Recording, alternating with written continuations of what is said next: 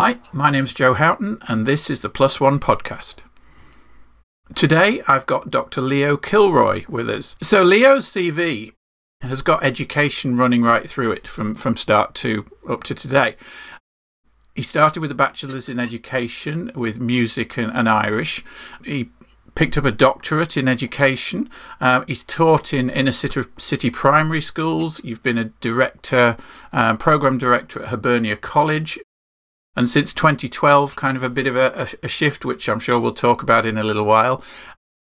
You've been in increasingly senior roles in the Department of Education and Skills and, and now representing Ireland in the EU as, now let me get this right, Education and Skills Attaché to Ireland's permanent representation to the European Union.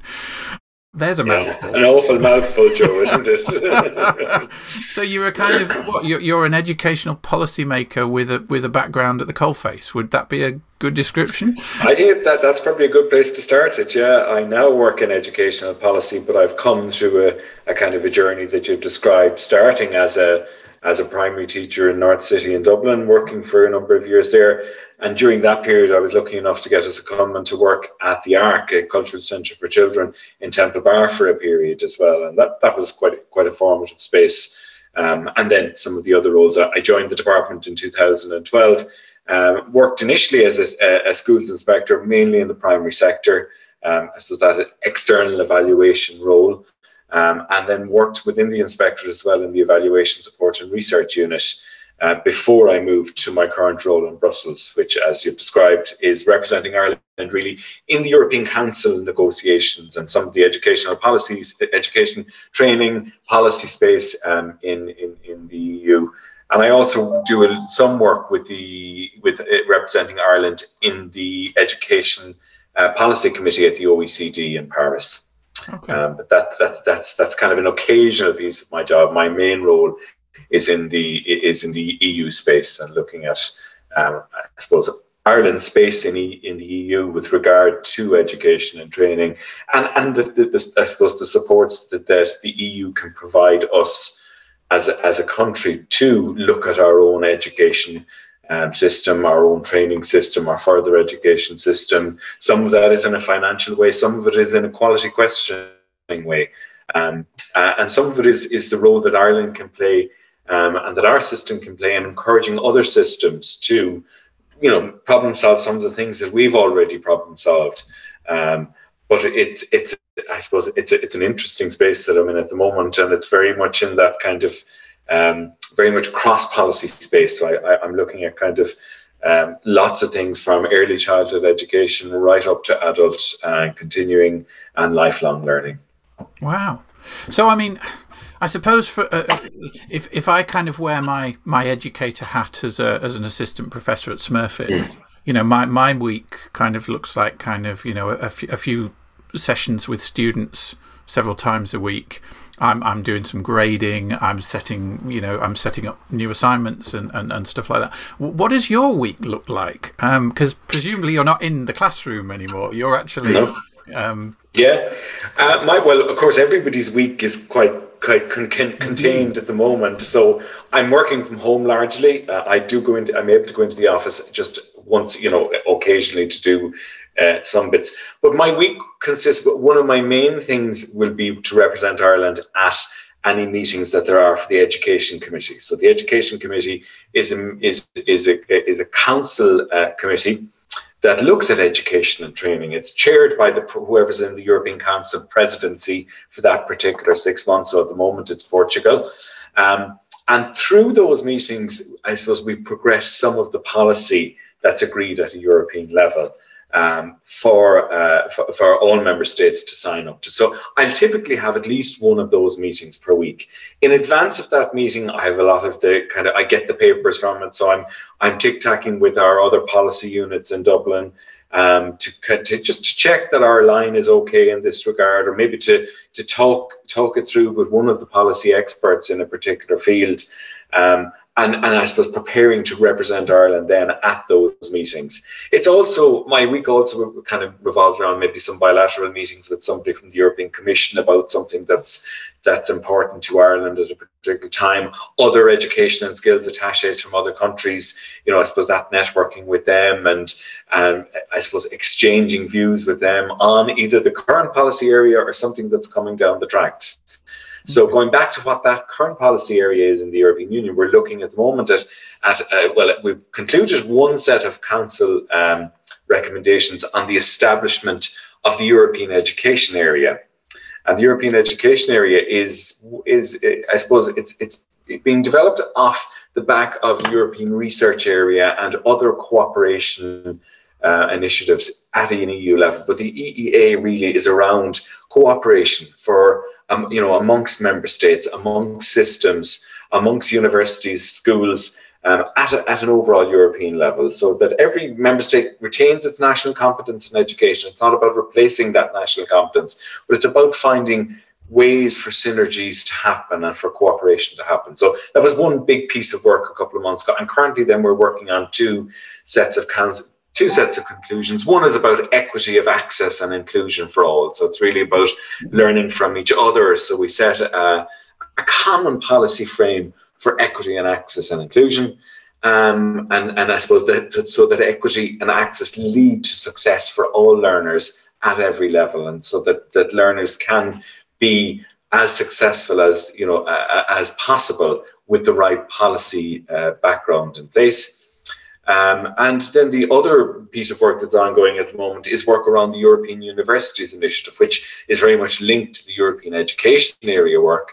Um, and it's it's really about providing opportunities through Erasmus funding for universities to work together in partnership in an innovative way. So not just in the sending uh, students for a visit to Germany to a, mm. to or to another member state, but for, for, for universities and departments to really work together on co co-created programs on different forms of learning that that that really are, are, are, are I suppose that, that students can benefit from the expertise and the strengths of both or several institutions rather than just one and maybe dip into the other. So we're going to see an exciting time, I think, in higher ed, you know, with the European Universities Edu- Initiative over the next decade or so, because there's an increased amount of funding going to come from the Commission over that time. And I think national governments as well are going to look at how can we make this because we're in a, we're in a space where knowledge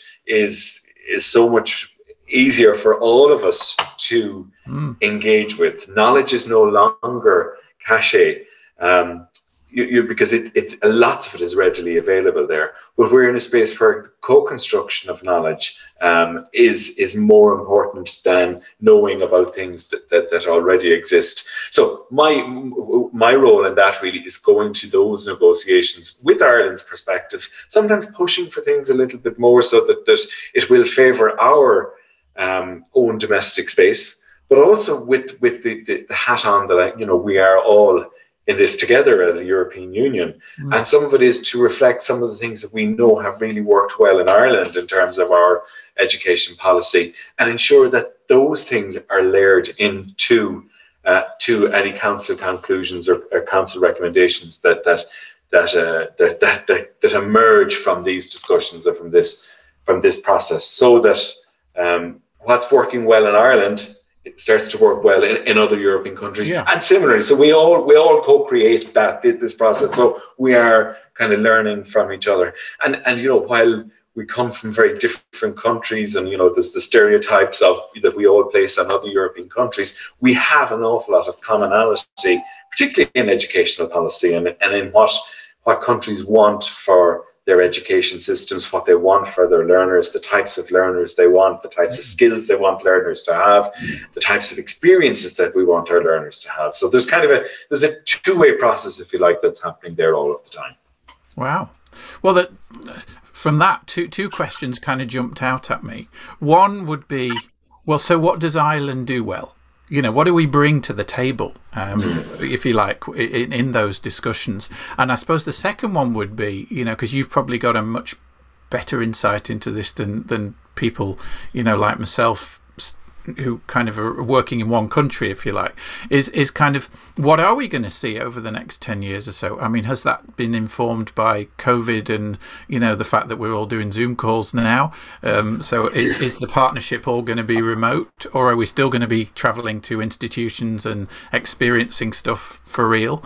But but start with Ireland. So what what do we bring to the table? What what, what do we do well? Yeah, I think we, we bring lots to the table. You know, hmm. I think first of all we have you know we've worked hard as a system to ensure that we have learners with, with, with good basic skills, or lots of our learners have good basic skills. Now, that doesn't mean that all of our learners do. We still have some some improvement to, to, to go there. But, but that kind of basic literacy numeracy, we're doing quite well. And we've worked hard. And I think we, we've shown, I suppose, and one of the things that we sometimes show other member states is the journey we've come on mm. you know, to to actually get there. So I think that's that's one of the things that, that we bring. We've a good we've a good sense of equity and inclusion in our system. We still have more to do, but we have had a lot of initiatives. We have you know we have a long-standing social. Um, initiative in, in schools, the DEIS initiative, which is a really strong initiative um, that that other member states are always really anxious to hear about, you know, uh, uh, and they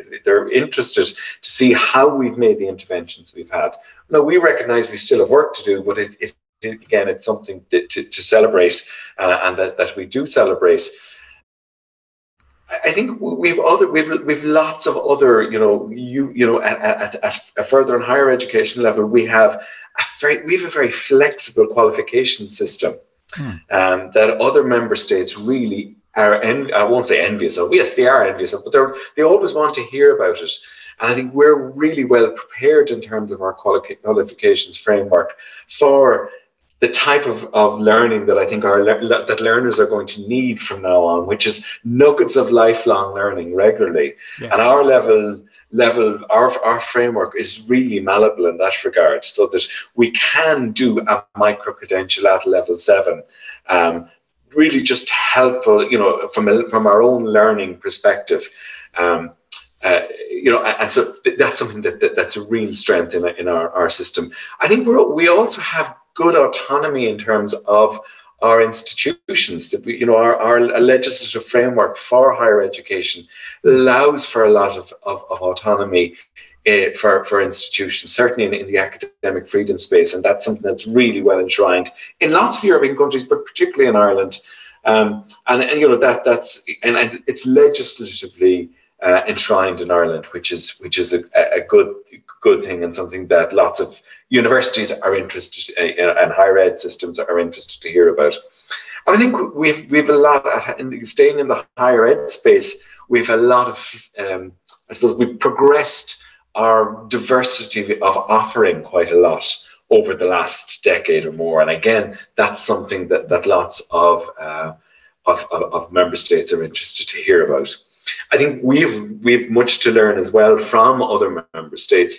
I think our further and, and, vocational education system, we've neglected it for a long time in Ireland. You know, we have put all of our bags, all of our eggs into the higher education basket. Um, and so, you know, and that's something that that our department is, is addressing from a policy perspective, um, you know, at, at, the moment. And, and we've learned from other member states as well in that regard.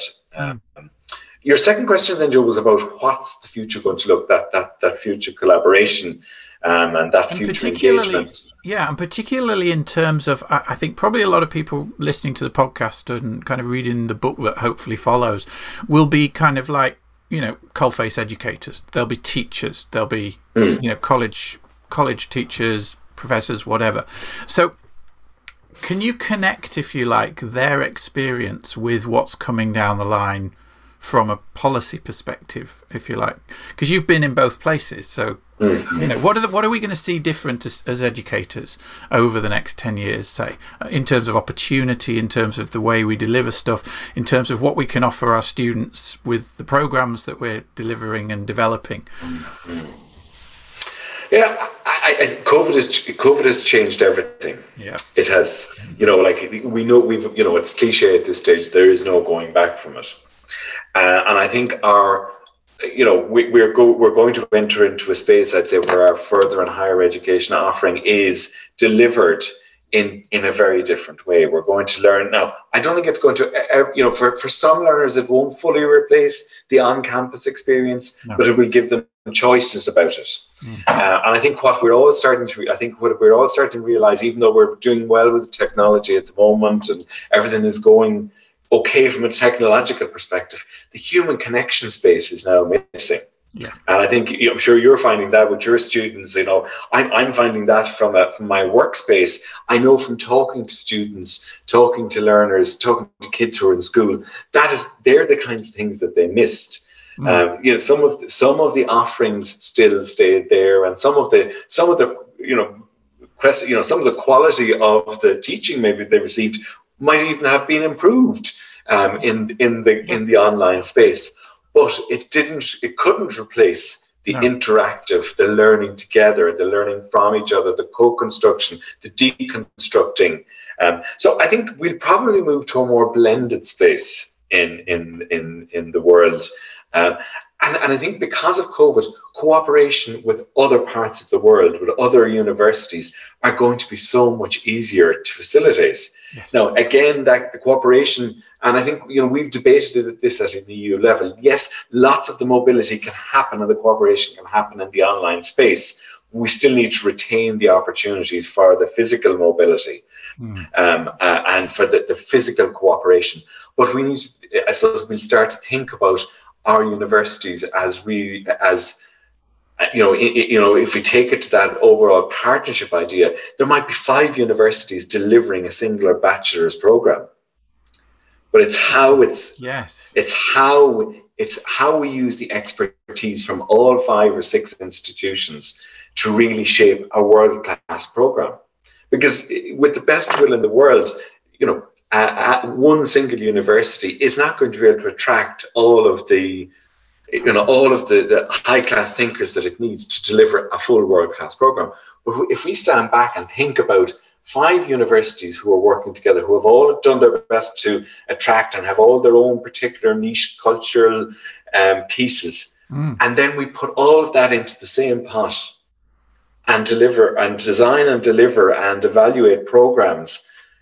You know, I suppose from, from, from a learner's point of view, from a student's point of view, that that's that's change that's mind changing that's that's a life changing you know so we're no longer going to be limited by the capacity of the individual institution yes. to design, deliver, and facilitate learning. That's, I mean, so this, I, I have, I have some students in most of my classes from the CEMS program. Okay. Um, at Smurfit, which is, is kind of, mm. I, I, think it's part of Erasmus, isn't it? Where, okay. And these yeah. are drawn from all different universities all around Europe, and they come and do a semester and you know one or two modules at Smurfit, um, and then they move on to other places. Yeah. And, and, they normally, I think, get a dual degree out of that. Yeah. Um, okay. Yeah. It, it's kind of like an expansion of that that you're talking, is it? it, it it's kind of take yes, but but your students that come to to Smurfit for a semester now, so they get that a kind of a rich, diverse experience for three months or for four months or whatever mm. period it is. Well, can you imagine if that is if you enter into a four-year bachelor program and that's the constant nature of the delivery of the program. Yeah. So you might decide, actually, you know, conceivably, you could en- enroll in a program that's delivered across six universities. You do a semester in each of those six universities, mm-hmm. while at the same time engaging with the other five universities for some of the teaching, uh, because some of it will be delivered in an online way. What kind of a learner are you going to be at the end of that, six, you know, that six semester process? Mm why you know the if you think so if, if, if you're doing a business degree but you're hearing in three different modules that you're studying in the same semester about practices in three or four countries um, and from academics that have been influenced by the systems that they lived in. Yeah. What kind of you know the, the kinds of thinkers we conceivably can develop in that kind of an environment is transformational in my opinion. It would be how how do how do we get from, if you like, the institutional silos that we're in primarily today? I know a lot of universities, and I mean, you know, UCD as well. You know, we're a global university, and we we we are making links with with other places around the world, and you know, doing a lot of that. But how do we how do we break the institutional silos down then and make that vision a reality? Because that, I mean, from a student perspective, that would be nirvana, wouldn't it? I mean, yeah. build, build, your degree from the best of you know the, the modules from everywhere. Wow. Yeah, I, I, I, look at. I suppose I see the initiative that's in the European universities initiative. You know, in the, in, in in this program or this this proposal from the European, which is underway already in a pilot basis. Okay. Like this, like there are so there are some Irish universities already participating in in the pilot phases of this that started in 19, in 2019 and 2020. Right. But and, and the, the, European Commission is very open. It wants this to be a ground led way to facilitate these partnerships. So I think I think the first thing about silos is we stay in our silos if we keep looking down into our silo. Yes. So whether that whether that silo is five academics that work in the same department, or the silo is five departments in the same university, or whether the silos are five different universities in different countries. Mm. But as soon as we take our heads up from the silos and think and look, and I suppose don't let ourselves be constrained by the doors that are between our silos. Yes. That's, and I think it's all about conditioning, and it's all about our the way we think about how we currently operate. Um, and I think that that's when we when we can start, and like we all we're, we're all guilty of it. We all end up putting our heads down in our own silo, um, and that's that's just I think human nature.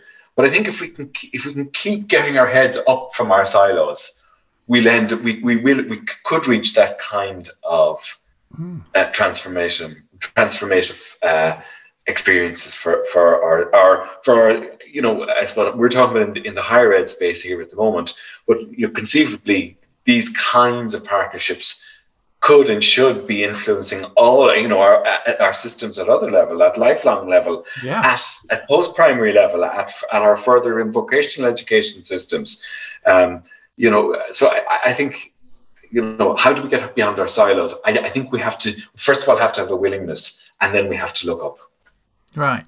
And I mean that's that's the, that's my next question, I suppose, isn't it? How do we get beyond the silos? How do how do we how do we facilitate a secondary school teacher or an assistant professor to look outside their department, to look outside their their university? I mean, one one one thing that I became aware of about a year ago. Uh, and I've become quite involved with now, even as an ambassador, is um, EPALE, which is the European Adult Learning Network. Um, and I've run a few seminars for them and contributed some stuff and, and whatever. And I mean, that's 80,000 um, educators across Europe just collaborating in, in, in all kinds of spaces. Are there any other fora like that, that that you know of, if you like, that you could tell listeners about, if you like, help them, if you like, get their head above the parapet and, you know, connect into that wider world? Well, the, the Erasmus program is a great umbrella for all of this. Right. Um, and, you know, there are some existing um, exchange programs for secondary teachers and for, for third level staff. But mm. one of the things that's agreed in the next phase of, of Erasmus, which I suppose the European universities is one pillar of that, but there are also uh, what, what, what the Commission are, are calling teacher academies, and they're going to be launched in 2022. Okay. And they, they, they're academies not in the physical academic sense. Yes, they'll have a physical presence, but they are going to be the types, they're going to be teacher academies at post primary level, at primary level, at higher education level mm. to facilitate that networking and that looking across 27 member states. Wow. Um, uh, and so they, they, and there's, there's a significant amount of commission funding coming for that. And they are going to facilitate learning together. They're going to facilitate exchanges. They're going to facilitate, you know, staff coming together for summer programs and, and with a hefty budget behind it. So I think that's uh, something that that's really on its way that that'll build on the current exchanges that that lots of people have already engaged in, in through Comenius at post primary level and through other Erasmus programs uh, at uh, at university level.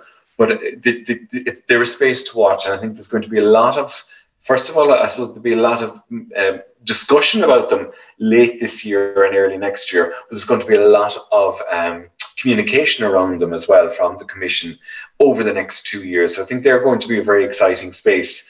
Um, and I think the Commission's idea is that there, there, you know, there are lots of programs, lots of bonfires, if you like, that are going to come together to mm. help transform the, the, the, the things that need to transform. And if somebody was kind of, you know, if somebody heard that and said, wow, yeah, that sounds amazing. How do I get involved? How do I become part of that conversation? How do I contribute to, to that? rather than just being a recipient of it. Is yeah. Because, I mean, you made a jump, didn't you? You went from teaching into this space, if you like. And it's a rarefied space that I think most educators think kind of like, that's so far away from my daily teaching experience. It, it, you know, it might as well not exist, if you like. But it will exist with that coming coming through. So how how how do we make the jump and how do we connect? I, I look. I think some of it is, is is seizing opportunities when they come along. Uh, I think when I look back at my career, I kind of, you know, I, I didn't start with the vision of of yeah, uh, you know, of jumping around the place like I've done in my career. But that's but that, never do, kind do of happened. Yeah. no, that that just kind of happened, and I think it's about it's about seizing opportunities. There will be open calls for any teacher at any level to engage in shaping these teacher academies because right. that is that that's one of the things that that that um, when the teacher academies do come on stream, that's one of the things that the commission will be committed to is making sure that they're ground up yeah organizations not an imposed structure and that is right. that that that's something that's very clear from the the the the new regulation for Erasmus is that there will be lots of opportunities for teachers to shape these right. uh, these academies yeah, I um, guess so, that was one of my key questions. Is yeah. it ground up, or is it just going to be, you know, the, the people yeah. at the top saying this is what should happen, kind of thing? Yeah, and, and like I think th- certainly that's the intention. Like you know, and I think sometimes when we're not part of policy formation, if we don't get involved in the ground up, yes. you know, consultation and in the discussions or when we see something and seize the opportunity to be part of it at that, that earlier phase, it can appear then that it's top down. Mm. Now, I'm not. I'm not trying to deny at all that top-down policy making happens, because of course it does. i have been part. I've been party to it. I'm sure uh, on occasion, but there are often opportunities to engage in the in the groundswell that yes. we, we we sometimes maybe don't have time for, or you know, because of the pressures, and it's very natural and very normal. But I think you know there are uh, there are often opportunities that, that that, that we can get involved in, and with these, the, the, the, what I've mentioned about the both the European Universities Initiative and the teacher academies, they have both been statutorily created, saying that you know ground up policy formation needs to be a core principle in how these uh, initiatives proceed. Wow, that sounds really exciting. That's that's kind of yeah. something for us to look forward to, isn't it? Over the next yes, yeah, yeah. absolutely. I, I, think it has the potential to be, to be really exciting, yeah. Mm. and in a post-COVID world, I think we're probably readier for that now yes. than we, we might might have been even two years ago. You know? yeah. Wow. Absolutely. That's that's phenomenal. Okay, let me let me pull out a couple of different questions then. Let's just just take a different tack. So what educational experiences have made the biggest impression on you and why? So you've been through a number of different yeah. areas of education, haven't you? And I noticed you, you, you also you were involved in it was in music. I think was was one of your things early on as well, wasn't it? You're not. It was, yeah. Yeah. yeah. So I mean. Yeah. Um. Yeah. I so educational experience. Yes. Well, I, I, think you know, uh, you know, I'm instinctively, I suppose, drawn to my formative education. So I think my post-primary education, um, I had quite a good experience in a small rural vocational school in the west of Ireland. Right. Um, uh, it, it, you know, and it, it was very much kind of, uh, you know, there were 25 kids in my class at post-primary level, so it was a very small school. So I think that was a, a kind of a formative kind of, and I think because it was small, you know everybody had everybody I suppose, found their own channels through it. So I think that was formative, you know, that I found a channel through it that was different, to, you know, because there were so few people to compare yourself to in many ways. Mm. You had to create your own channel. So I think that that that, that in, in one way was formative. Um, the, the, I, you, I, mentioned music. Yes, music, I suppose, was kind of yes, was an was an important aspect of my own kind of learning and my own kind of my own opportunities to to, to try different things and to yeah. be creative and to be to move outside of that box. Um, if I was to say, kind of from a work perspective, uh, the learning that I, the year, the year more that I spent in the Ark, and some of the other work that I did at that period of my mm. life, kind of were kind of, they were parallel to the teaching world, but they really influenced how I thought about teaching, how I brought creativity into my own classroom, how I brought arts based learning as, as it was really very much into what I did on a day by day to day basis. And then I think the other big learning journey for me was the uh, when I did the doctorate in education. That was kind of that was transformational again in terms of my thinking.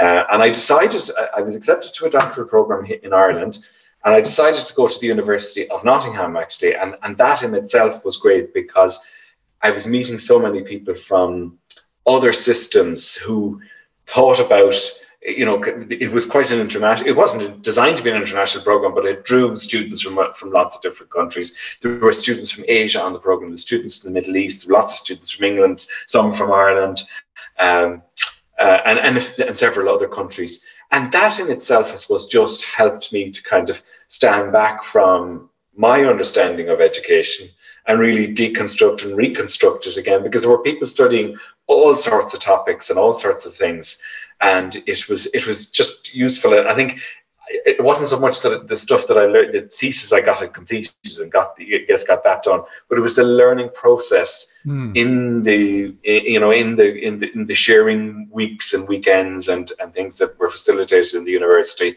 that that, that were, were kind of were the formative pieces and the formative parts of that, that program.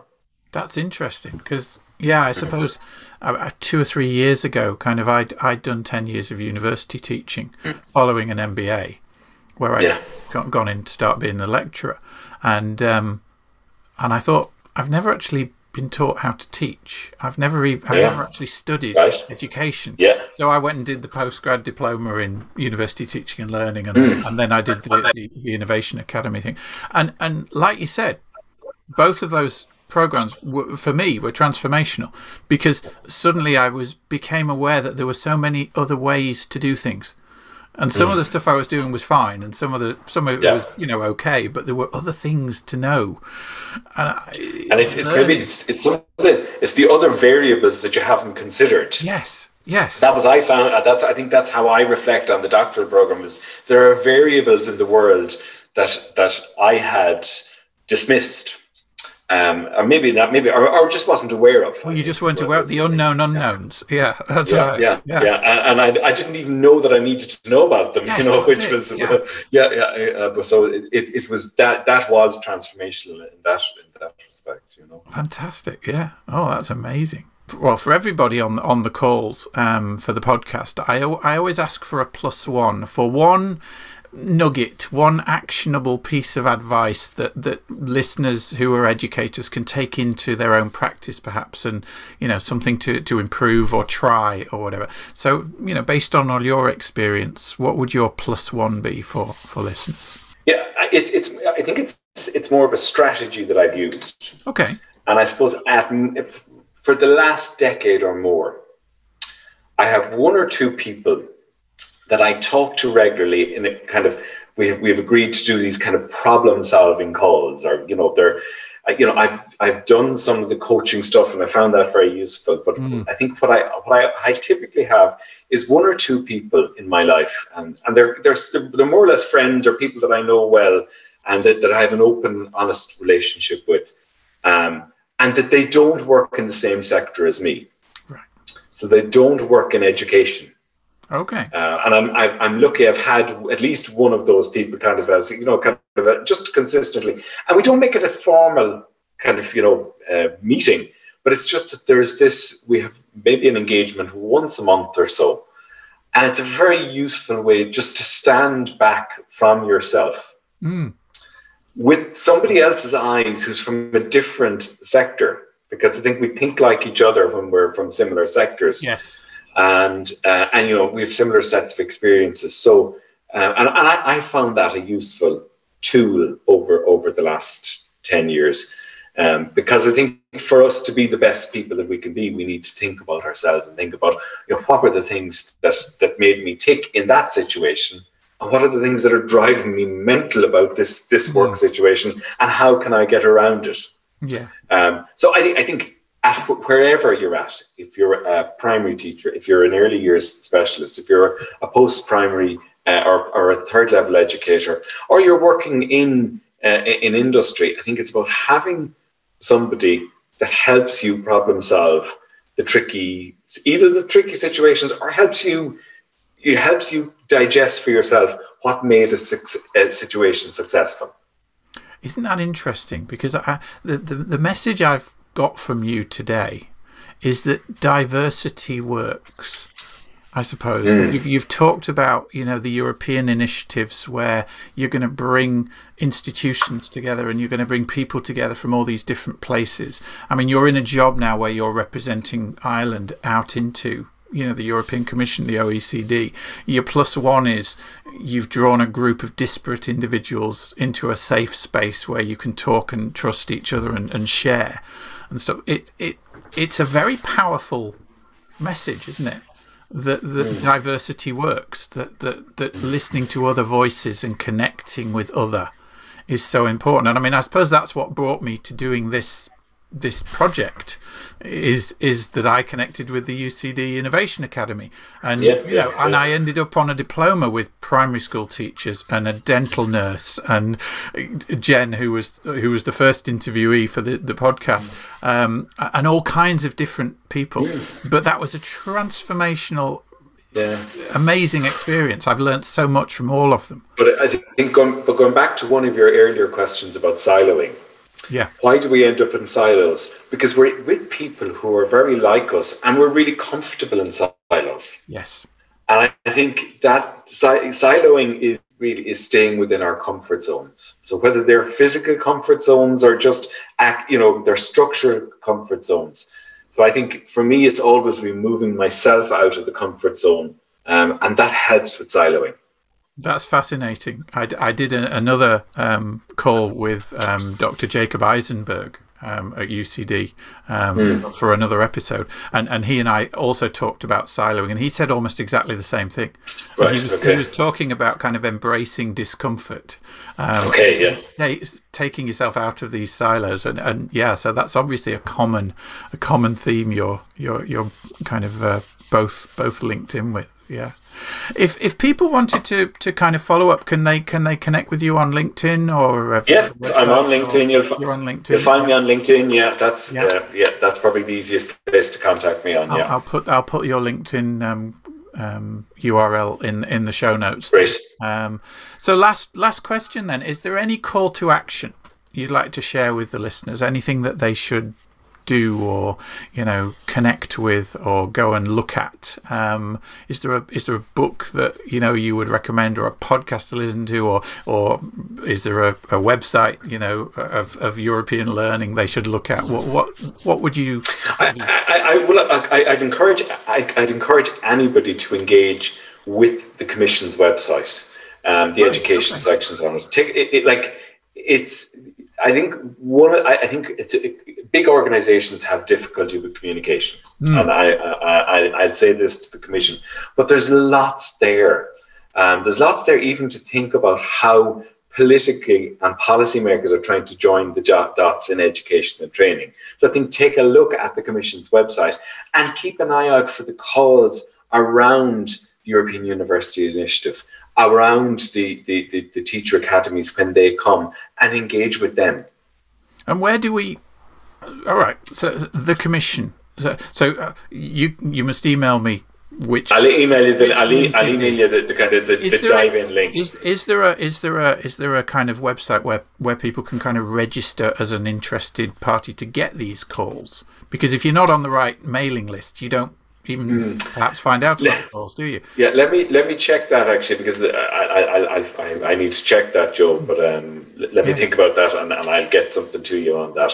That'd be fantastic. Okay, well, look, thank you, thank you very much for giving up your time today. Um, Not at all. Uh, I hope it's absolutely fascinating. Yeah, yeah. Good. Good. Okay, thanks. Great to talk. Thank you. Thanks, Joe. Bye.